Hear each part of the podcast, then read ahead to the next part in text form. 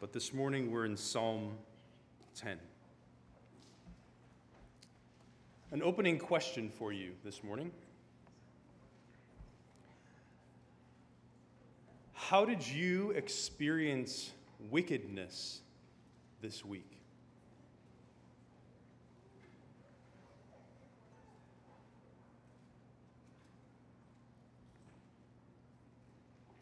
Perhaps that's a startling question for you. Perhaps you think of all the news that came into your news feed. Um, perhaps you think about feeling like you were racially profiled walking into a store or getting pulled over. Maybe it was someone who was close to you that just did you dirty.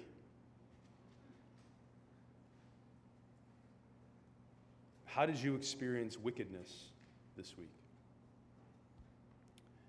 Did you experience it in yourself?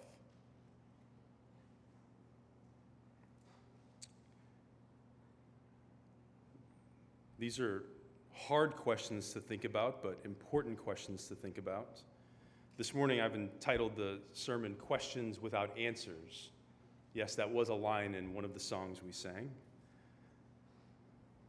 But similar to last week, we will get into some stuff, and you might feel at the end like we didn't really come out of it. I hope in some way you will. But that's part of the reason for lament is to feel the weightiness of a broken world and of being broken people. And so sometimes we have questions without answers. But this morning, as we get into Psalm 10, we are going to look specifically at the reality of wickedness. In a sinful world, we don't typically experience wickedness anonymously. Wickedness usually has a face. Evil, usually in our experience, has a name because wickedness and evil are activated. So this morning, we humbly approach another psalm, Psalm 10. Inspired by the Holy Spirit, this psalm is, for God's people to sing. To sing perhaps with tear stained faces, quivering lips scarred memories, groaning hearts, and hopefully clear eyed faith. Psalm 10 is the second half of a Hebrew acrostic poem. An acrostic poem is, you know, where it goes like A, B, C, D, E, F, G, except those aren't the Hebrew letters. It's the second half of an acrostic poem, so it seems to be connected, perhaps, to Psalm 9. Psalm 9 was written by David. Maybe Psalm 10 was as well, or perhaps later when they were arranged. Those who were arranging them put them together for one to complete the other acrostic, or maybe there was a scribe that was inspired to complete David's half of the acrostic. Regardless, you might hear me say David's name this morning. It's not because we know for sure it was David, but I think it's helpful to think about David writing this psalm. Psalm 9 largely rejoices in God's sovereign presence and power over Israel's national enemies. Well, David was king, and so he was their representative in leading them in that way. He was the one leading their armies.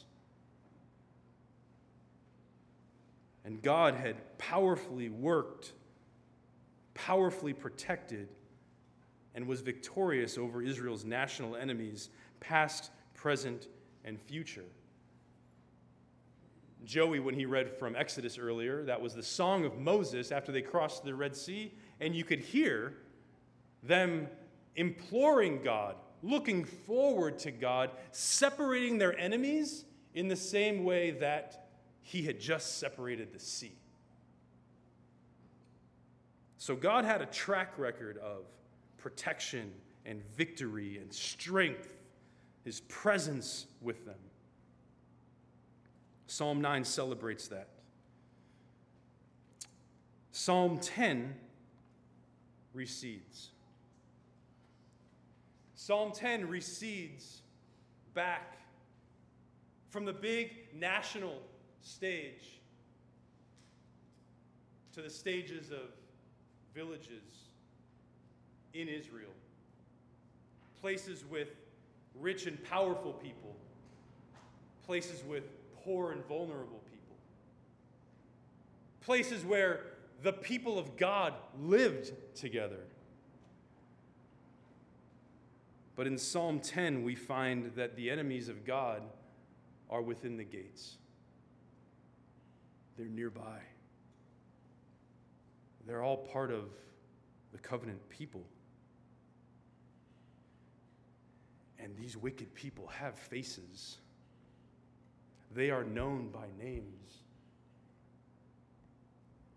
And so the position of the psalmist here is a unique one, especially if it was David. David knew what it was like to be pursued, to be hunted by someone more powerful than him, Saul. Even during his kingship, his son Absalom had a coup d'etat and threw him out, and David himself had to flee. But David, as king, also felt the, the weight of responsibility to protect the poor and the helpless. And his inability to do that 100% of the time. That in those villages there was still wickedness happening.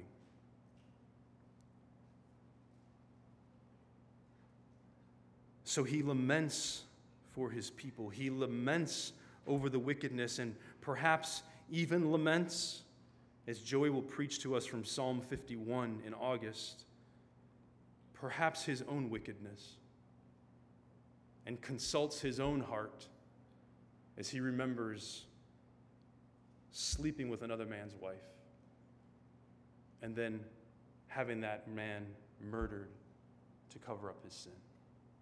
The powerful oppressing the powerless. And so the psalmist laments. Allow me to read Psalm 10. Why, O Lord, do you stand far away? Why do you hide yourself in times of trouble? In arrogance, the wicked hotly pursue the poor. Let them be caught in the schemes that they have devised for the wicked boasts of the desires of his soul, and the one greedy for gain curses and renounces the Lord. In the pride of his face, the wicked does not seek him. All his thoughts are, There is no God. His ways prosper at all times. Your judgments are on high out of his sight. As for all his foes, he puffs at them. He says in his heart, I shall not be moved. Throughout all generations, I shall not meet adversity. His mouth is filled with cursing and deceit and oppression. Under his tongue are mischief and iniquity. He sits in ambush in the villages. In hiding places, he murders the innocent. His eyes stealthily watch for the helpless. He lurks in ambush like a lion in his thicket. He lurks that he may seize the poor. He seizes the poor when he draws him into his net. The helpless are crushed, they sink down and fall by his might. He says in his heart, God has forgotten, and he has hidden his face. He will never see it. Arise, O Lord. O God, lift up your hand. Forget not the afflicted. Why does the wicked renounce God and say in his heart, You will not call to account? But you do see, for you note mischief and vexation, that you may take it into your hands. To you, the helpless commits himself. You have been the helper of the fatherless. Break the arm of the wicked and evildoer. Call his wickedness to account till you find none. The Lord is king forever and ever. The nations perish from his land. O Lord, you hear the desire of the afflicted. You will strengthen their heart. You will incline your ear to do justice to the fatherless and the oppressed, so that man who is of the earth may strike terror no more.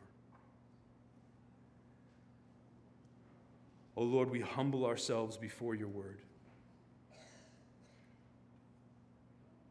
The one who you esteem is the one who is humble and contrite and humbles himself or herself before your word. Would you teach us this morning? We ask, Lord Jesus. Amen. This psalm breaks down, for the sake of this morning, into two parts a first half and a second half. The first half you could label simply as crying to God. Crying to God. It encapsulates verses 1 through 11. It begins in verse 1 with this questioning couplet.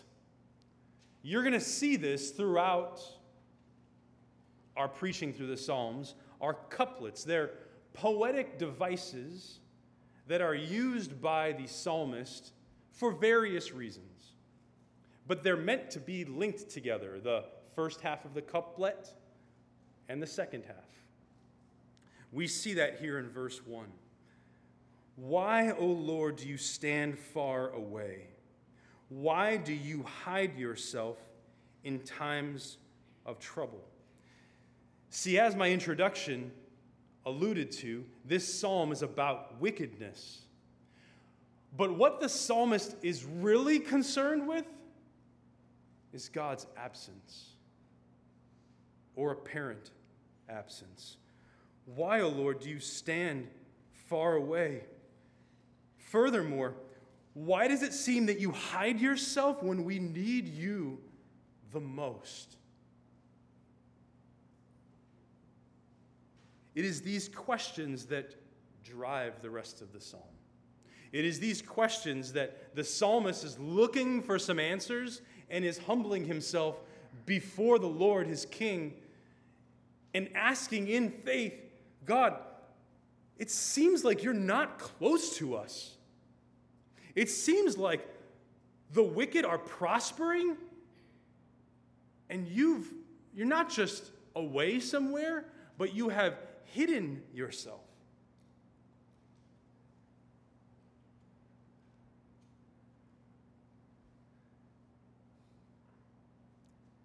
Having asked these questions of the Lord, he moves on to describe the face of the wicked one in verses 2 through 7. In arrogance, the wicked hotly pursue the poor. There's a generality here about the wicked. The wicked. And the fact that within Israel, they were hotly pursuing poor. This defines the times of trouble that the psalmist just asked about. That the wicked are being pursued, or the wicked are doing the pursuing, and it's, a, it's an intentional, hot pursuit.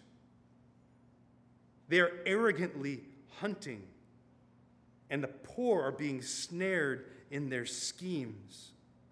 And the psalmist feels, especially because he's, he's feeling like God is absent, the only recourse that I have is to hope that somehow these wicked will be caught up in their own schemes. You know what it's like to see somebody else get caught up. We know what it's like when we get caught up. It's oftentimes in a lie. You shade the truth a little bit, and then somebody asks another question, or circumstances reveal things, and all of a sudden you realize I either own up to my lie or I gotta lie some more. The psalmist is saying, I, I don't have much more hope than to just hope that the wicked get caught in their own schemes, their own traps, instead of the poor getting caught in those traps. But note this he, he moves from like this general description of the arrogant wicked pursuing the poor, and he moves close. He moves to a singularity of a wicked person. The rest of the pronouns in this section are all about one person. We'll call him the wicked man. This wicked man has a face. Verse 3 the wicked boasts of the desires of his soul. And the greedy, the one greedy for gain, curses and renounces the Lord. In the pride of his face, the wicked does not seek him, and all his thoughts are, There is no God. So when you would look at this wicked man, his face would be a greedy face. His face might have leering eyes. His face betrays the fact that his heart is greedy for gain. And He says, where it says the wicked does not seek him, that could also be translated the wicked says, He will not call to account. Further on by the second part of that verse, there is no God. So the wicked man has this prideful face that says, Listen, I have impunity. God ain't going to touch me. He's not going to call me to account, and I can do whatever I want.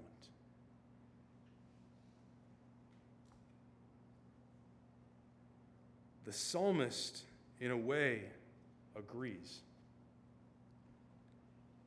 Verse 6 uh, His ways prosper at all times. It's not just that he's greedy, he's getting what he's greedy for.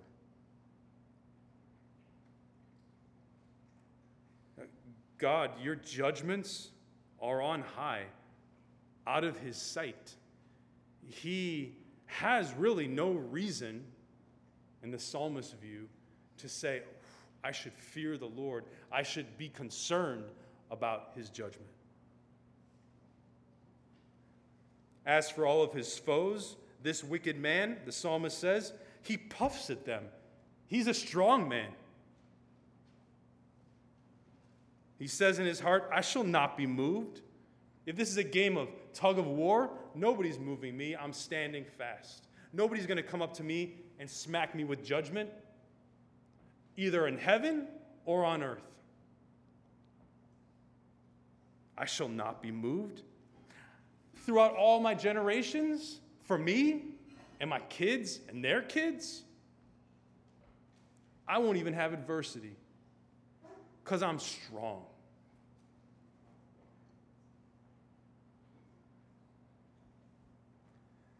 This is the face of the wicked.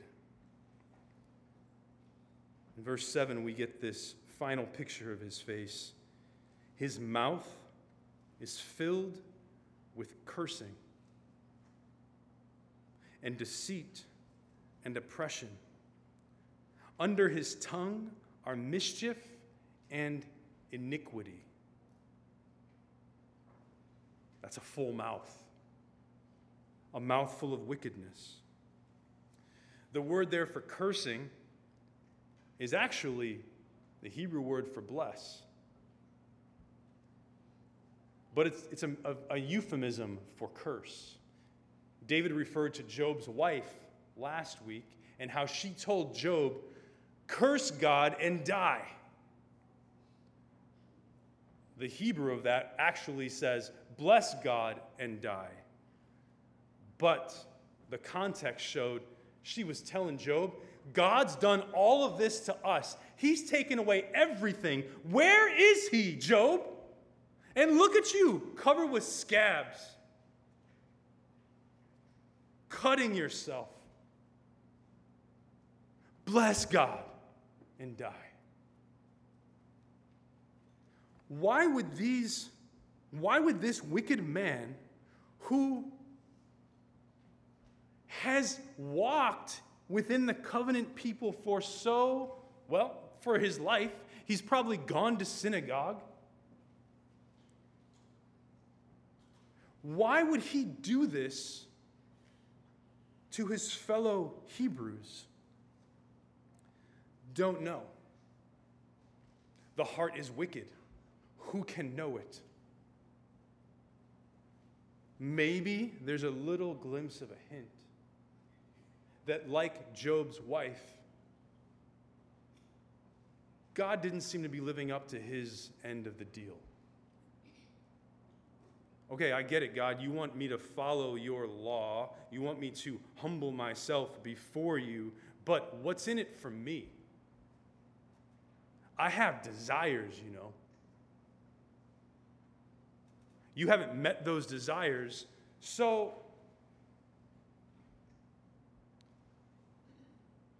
tried doing it myself. It was pretty good.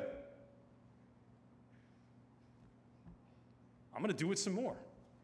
I don't care who it hurts. You know what? In fact, I might hurt someone else just to get it. God, you haven't lived up to your end of the bargain, so all bets are off. I'm doing my own thing. And you haven't judged me yet.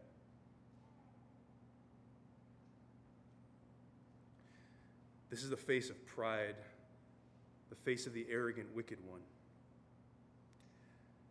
It would be bad enough, trouble enough, if this was just kind of like the posture of this wicked man. But his heart, his mind, his desires moves him from words to action we see the hunt of the wicked one. Verse 8 He sits in ambush in the villages, in hiding places. He murders the innocent.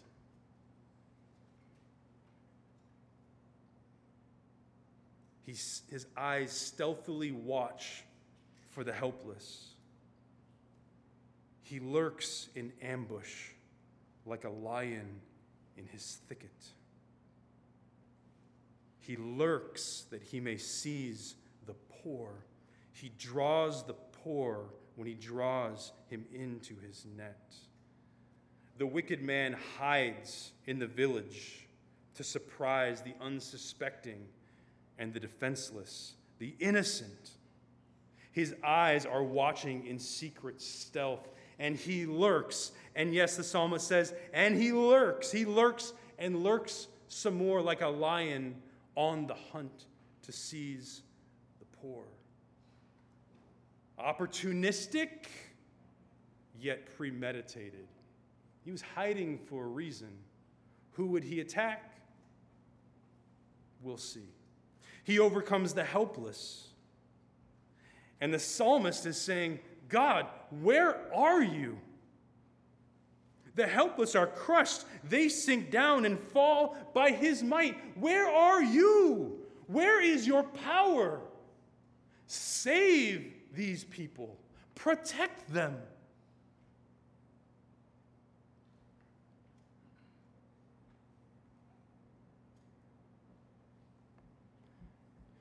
We were at Lincoln Park Zoo yesterday with Roberto and Sophia, and the lions were out. And the lions had their eyes on us.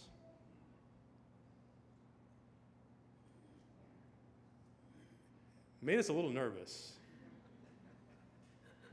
But the nervousness only goes so far because you trust the glass. The psalmist is saying the glass is broken. The poor are thrown in to the lion's cage. The village has, come, has become the arena.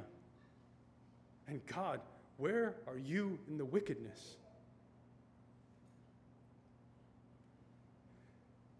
And the wicked says in his heart, God is forgotten. He's hidden his face, he will never see it.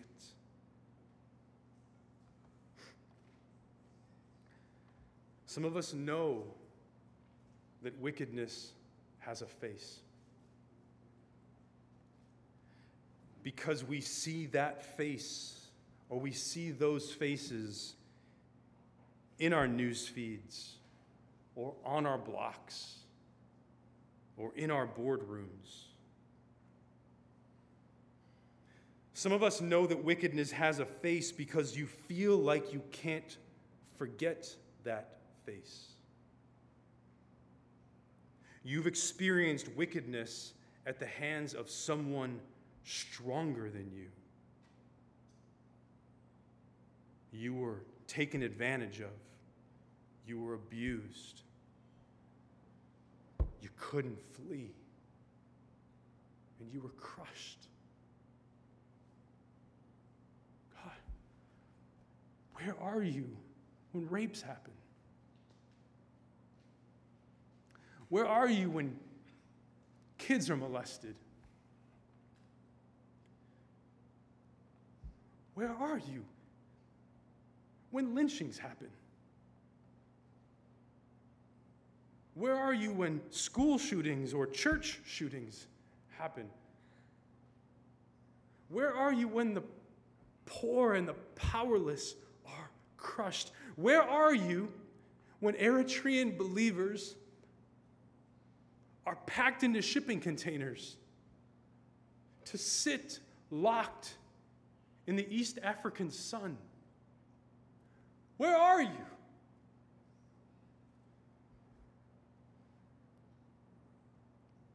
Brothers and sisters, these are questions that we should ask. These are questions that those who lament ask. They're questions that the psalmist is crying out to God.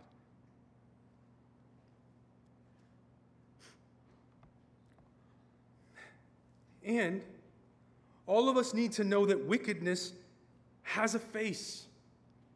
And it's the face that we see in the mirror. In Romans 3:14, Paul quotes Psalm 10:7 in his argument that all of us are wicked. Paul writes, Their mouth is full of curses and bitterness. Their mouth is full of supposed blessings, or God, you didn't live up to your end of the deal, so I'm going to indulge, indulge my greed, my desires.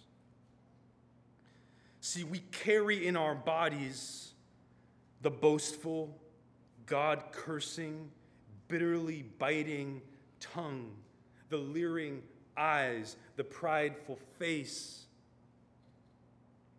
Yes, Christian, even as a Christian, our flesh still has these tendencies.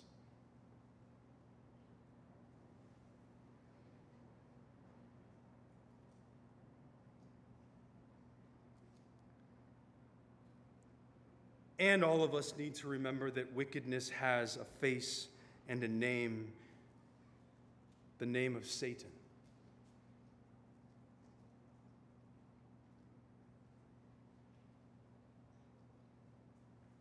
Jesus himself said that Satan is the father of lies and that he came, Satan, to steal, kill, and destroy. The author of Hebrews says that Satan ensnares and enslaves people in the fear of death. And Peter tells us that he lurks, prowling around like a roaring lion seeking who he can devour.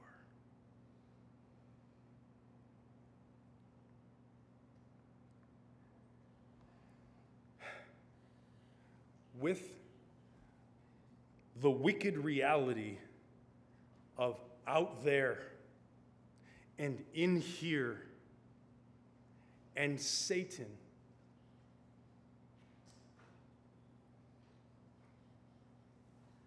This can lead us to ask these questions Why do you hide yourself?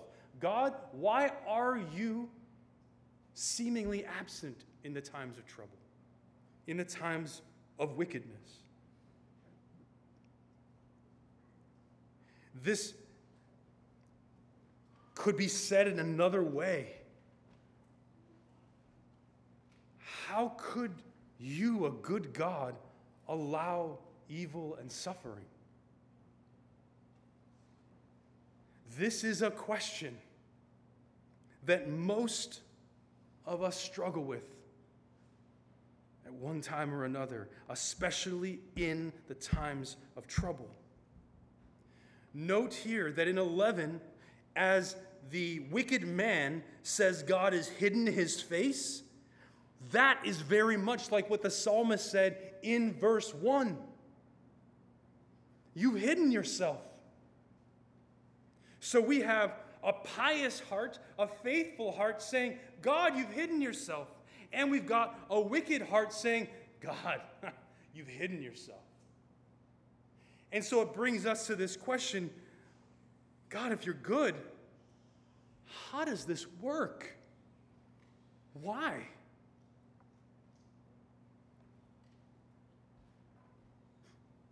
I'd refer you to Tim Keller's book, The Reason for God. Chapter 2 is helpful. Chapter 2, entitled, How Could a Good God Allow Suffering? He quotes from a man named Rob Rob says, This isn't a philosophical issue to me, this is personal. I won't believe in a God who allows suffering, even if he, she, or it exists. Maybe God exists, maybe not. But if he does, he can't be trusted. That might be where you're sitting this morning. I have endured the wickedness of others and or also endured the wickedness of my own heart. I couldn't escape that, and I feel like I can't escape this, and so it makes me ask this question God, where are you? It's not a philosophical question, it's a God, where are you question. Are you actually good? And if you are good, why haven't you put an end to this? Why didn't you protect me then? Can I trust you? To that question of God's existence, philosopher Alvin Plantinga wrote this Could there really be any such thing as horrifying wickedness if there were no God and we just evolved? I don't see how. There can be such a thing only if there is a way that rational creatures are supposed to live, obliged to live. A secular, godless way of looking at the world has no place for genuine moral obligation of any sort. And thus, no way to say there is such a thing as genuine and appalling wickedness. Accordingly, if you think there really is such a thing as horrifying wickedness, and it's not just an illusion of some sort, then you have a powerful argument for the reality of God. If there was not incredible goodness, we would not have the reason to be able to say there is incredible wickedness wickedness would be undefined without goodness.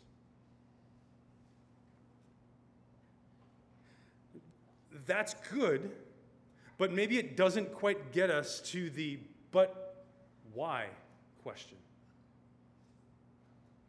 Plantinga continues If you look into your pup tent, think a small tent when you're camping. If you look into your pump tent, pup tent for a St. Bernard and you don't see one, it is reasonable to assume that there's no St. Bernard in your tent. But if you look into your pup tent for a no-see-um, an extremely small insect with a bite that is out of all proportion to its size, and you don't see a no-see-um, it is not reasonable to assume that they are not there, because after all, no one can see them.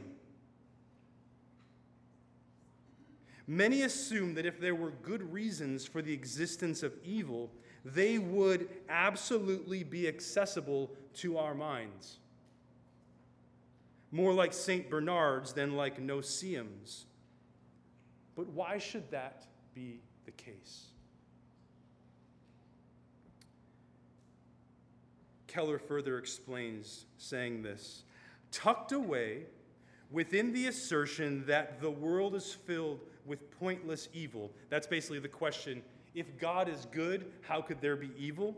He's saying, tucked within that question is a hidden premise, something that is assumed within the question. Namely, that if evil appears pointless to me, then it must be pointless.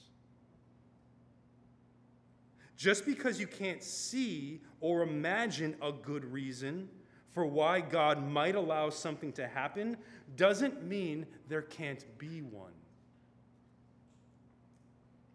Again, we see lurking within supposedly hard nosed skepticism and enormous faith in one's own cognitive faculties. If our minds can't plumb the depths of the universe for good answers to suffering, well, then we think there can't be any. If I can't think of it, then there must not be one. This is blind faith of a high order because it's blind faith in our own limited minds, our own supposed intellect, our own clear reasoning.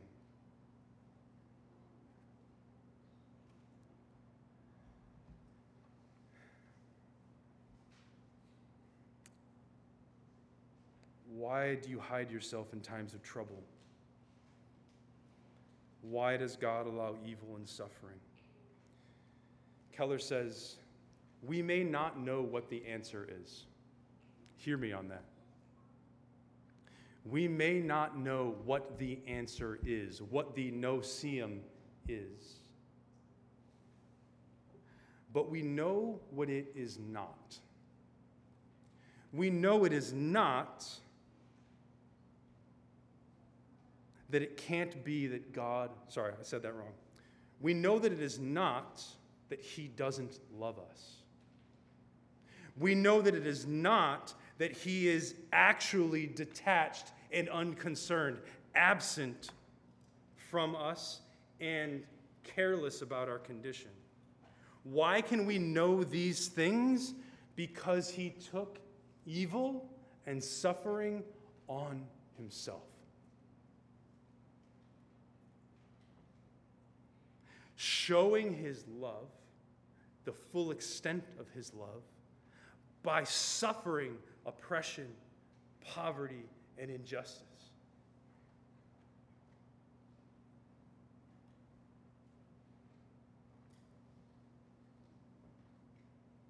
See, the Christian God came to earth. His name was Jesus Christ. He put himself on the hook of human suffering Jesus bore the endless exclusion from God that the human race merited. You and I should be crying out for all of eternity God, where are you? because we have left him.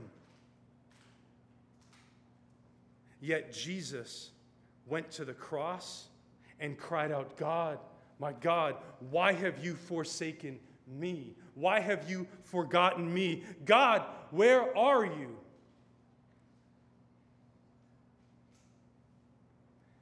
Furthermore, the wickedness, the oppression, the injustice that he endured was from people with faces.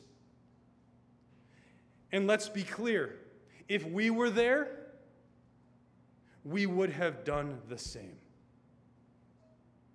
Apart from God's grace, we would have crucified Christ too.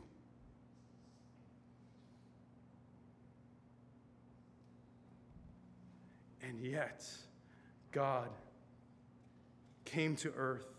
And what did Jesus say? Father, forgive them. They know not what they do. Experiencing injustice and wickedness and evil like none of us ever will. He cried out to God, Father, forgive them. The psalmist here is saying, Why do you hide yourself? That's a legitimate question for him to ask. And it's a legitimate question for us to ask in those times of trouble when wickedness seems overwhelming in us and outside of us and in our world. But this side of the cross, we can't just ask it willy nilly because we can look at the cross and we can realize that the hidden God was revealed. The psalmist did not see God. We have. God has revealed himself in Jesus Christ. Paul writes in 2 Corinthians 4 hear this. The God, small g, of this world has blinded the minds of the unbelievers to keep them from seeing the light of the gospel of the glory of Christ, who is the image of God.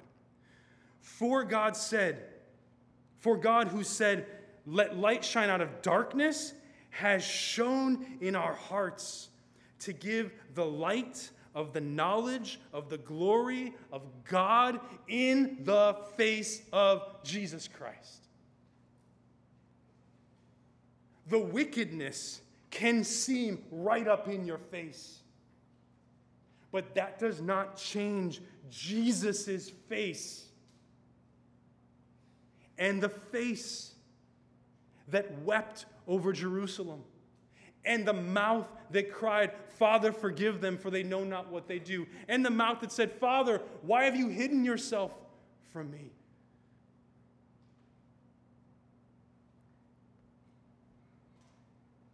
Jesus experienced all of that wickedness for the sake of wicked men, women, and children like us.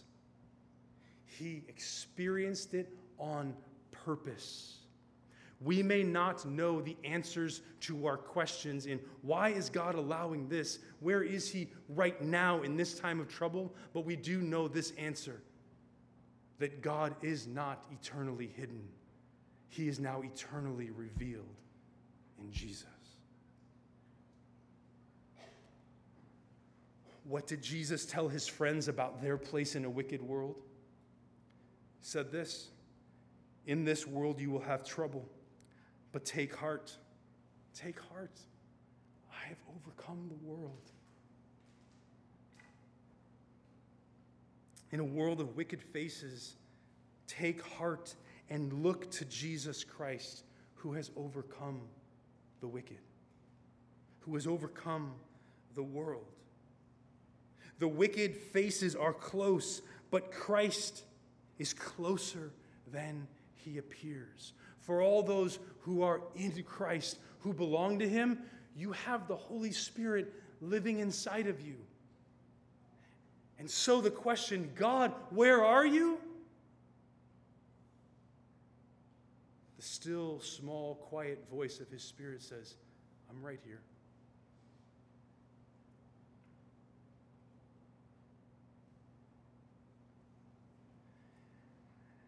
And so, to finish the last part of this psalm, the second half.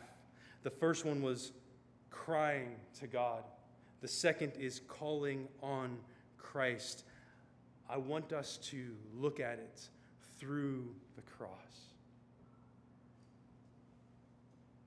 To even use it if you are someone who is experiencing the wickedness within or the wickedness without, to be able to this week pray this psalm.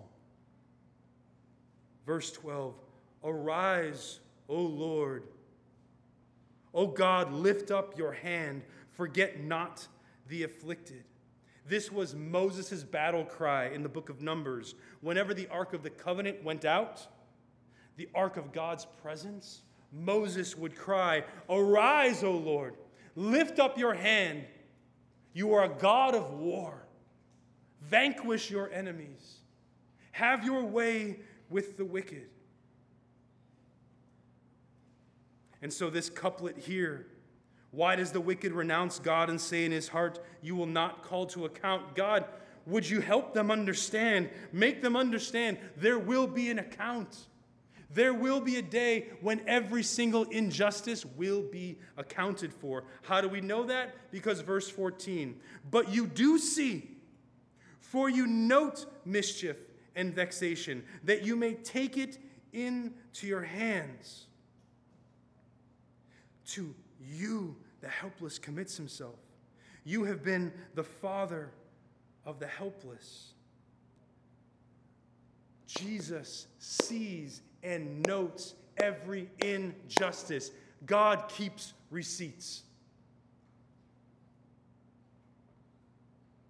He helps the, the helpless and the fatherless. This is the face of our present one. That's why Jesus instructed his disciples go ahead and pray, deliver us from evil.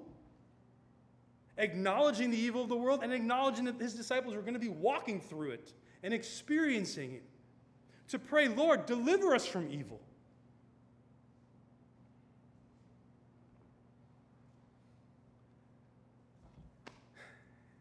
But you still might say, but Andy, I appreciate that the Holy Spirit lives inside of me and that Jesus is with me through his Spirit. But what about when I still feel like he's hiding? Why do I feel that way? Feelings are tricky things. I can't tell you why you felt that way. Tuesday, the 4th of July, was a tricky day for me. My family can attest to it. I was out of sorts all day. I don't know why. Some of you who saw me at 4th of July, you might have been wondering, what's up with him? I tried to put on a good face. I did love being there. But there was something going in, on inside of me that I don't know the recipe for. I, I, can't, I can't produce the ratio for what was going on inside of me that was making me feel that way the way I was feeling. I told my mom the next day when she asked, ironically, about what was troubling me.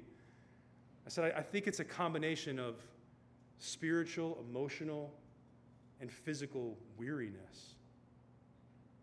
But that's my best guess.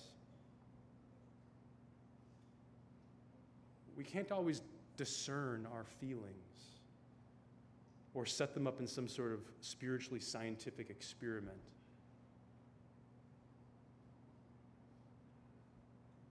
So while I can't tell you why you sometimes feel like he's not there, I can tell you that he is. If you don't know Christ, he is near to the brokenhearted. Call on him. Simply call on him. Don't, don't, don't remain in your wickedness.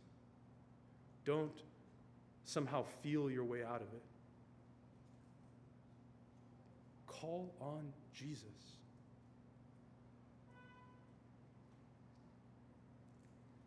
For those of us who know Christ,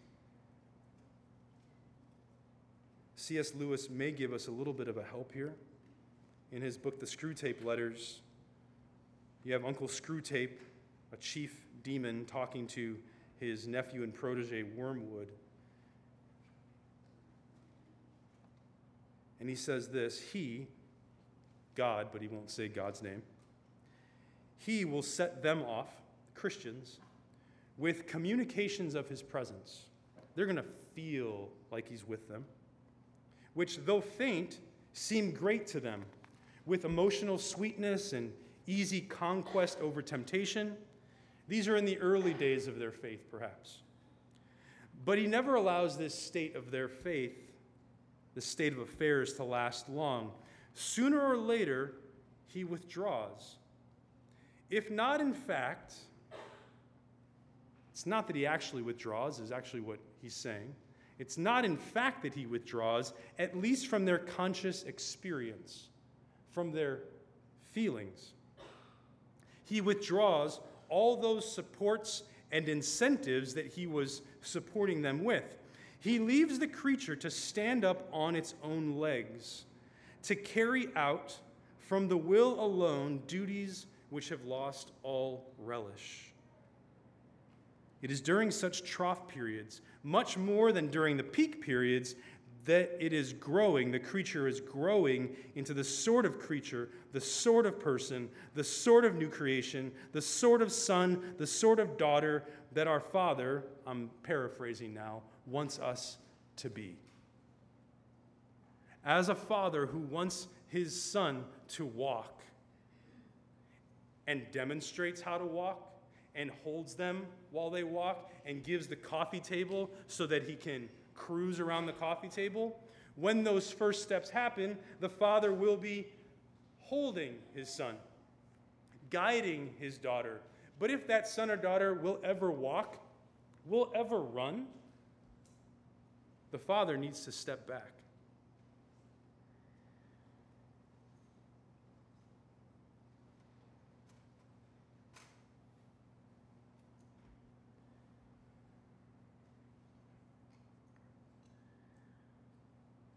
This is the beauty of having a Father that loves us.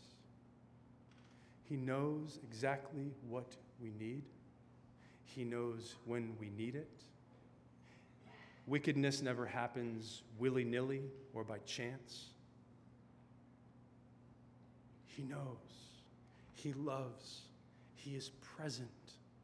And so we lament and we rejoice because we long for more of Christ. We long to see him face to face. We long for all these wrongs to be put right. And we also rejoice that he is with us in the valley.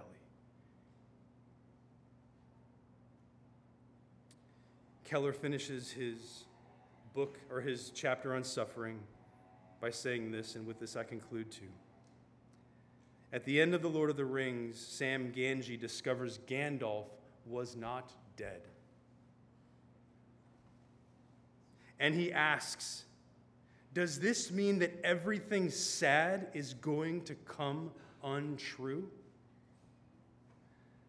The Christian answer is yes, yes, yes. This, the resurrection, is the ultimate defeat of evil and suffering.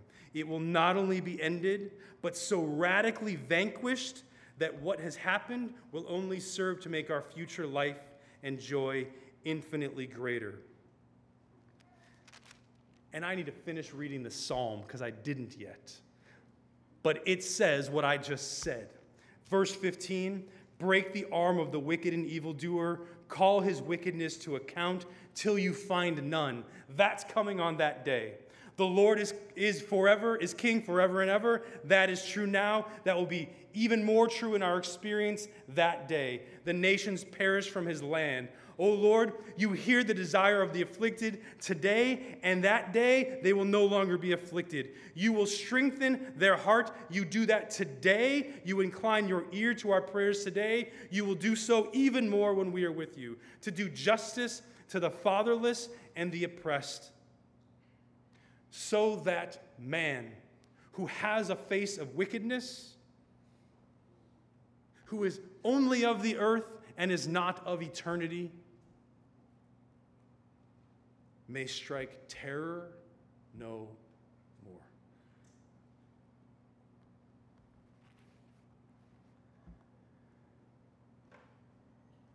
God, we long for that day.